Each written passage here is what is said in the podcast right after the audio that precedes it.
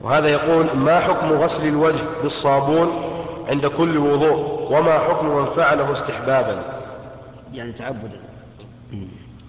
أما من فعله تعبدا فإنه متنطع في العبادة مبتدع يجب عليه أن يكف عن هذا. وأما من فعله تنظيفا فينظر. إن كان هذا الرجل يعتري وجهه وسخ فيما بين الصلاتين ويريد أن ينظفه بالصابون فلا بأس وإلا فلا يفعل.